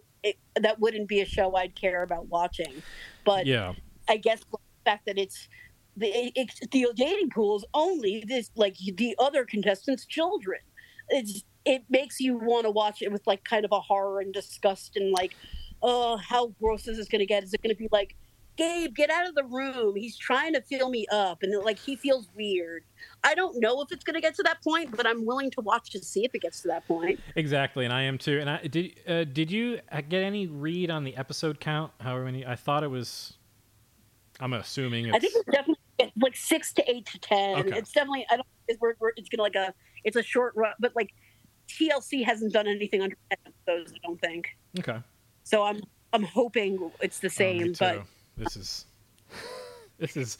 I mean, Love After Lockup almost has too many episodes because like they blend together the the the the stuff that goes between seasons, like the breakups and then whatever, um, into like the I don't know. They have like forty episodes a year, but really only like the first ten or fifteen are the actual season, and then everything else is like, well, they're they're uh, they're fighting again. I don't care. Um, yeah, yeah. I, that was the same thing when I was watching Teen Mom there for a while too. They had like, you had to go to 55 different locations to like get like the whole picture and, and yeah. Right, right, absolutely. Um, and I I guess I'll just say this about like Teen Mom, as it like, as uh, I know Cathy was saying, like, supposedly is under the guise of trying to help out people by showing them what motherhood really is like for a teenager.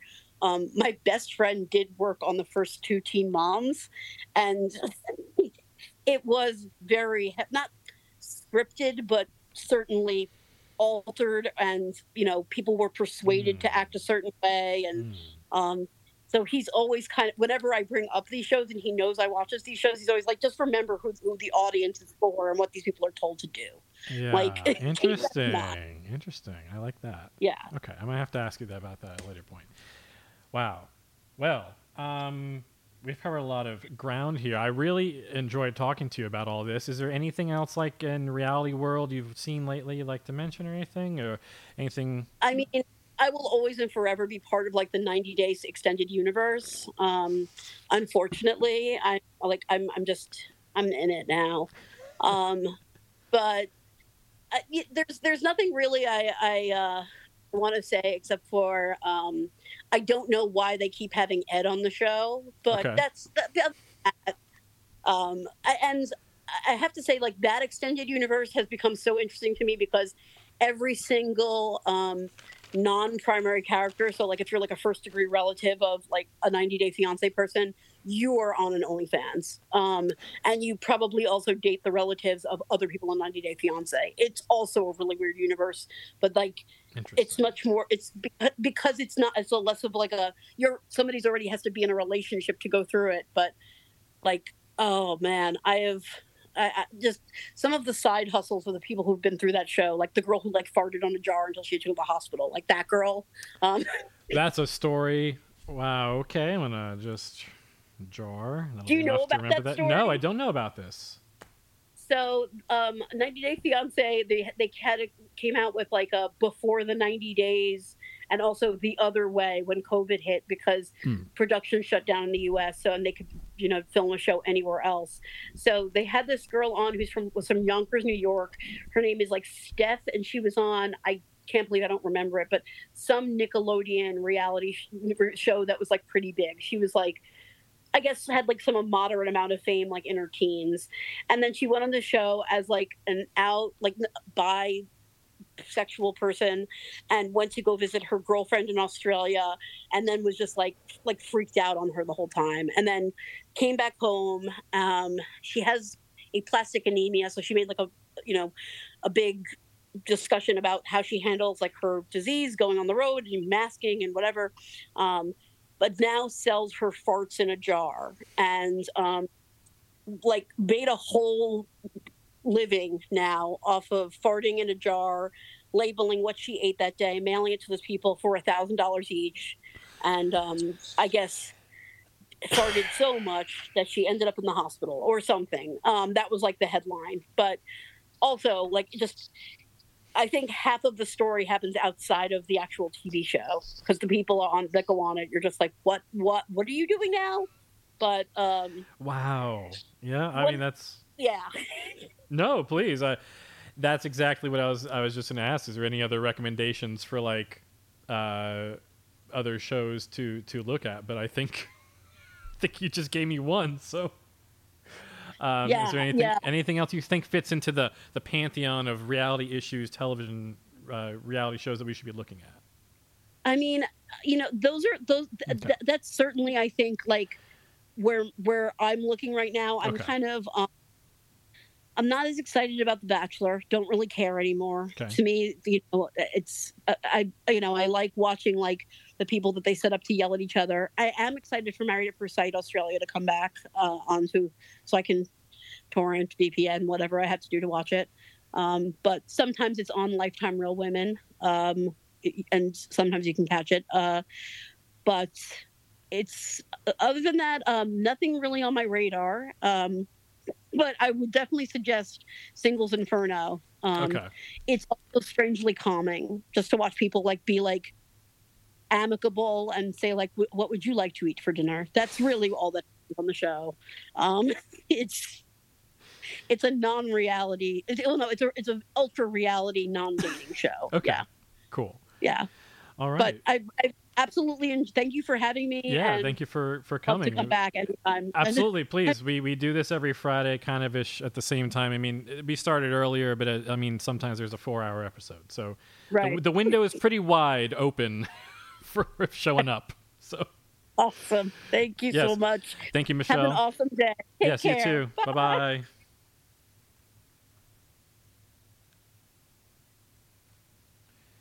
And everyone at home, Thank you for joining the podcast. Um, there was a song recommended during the recording. Can't remember what it was. Um, hmm. I wrote something. Anyway, there's another song playing. Everybody, get in line.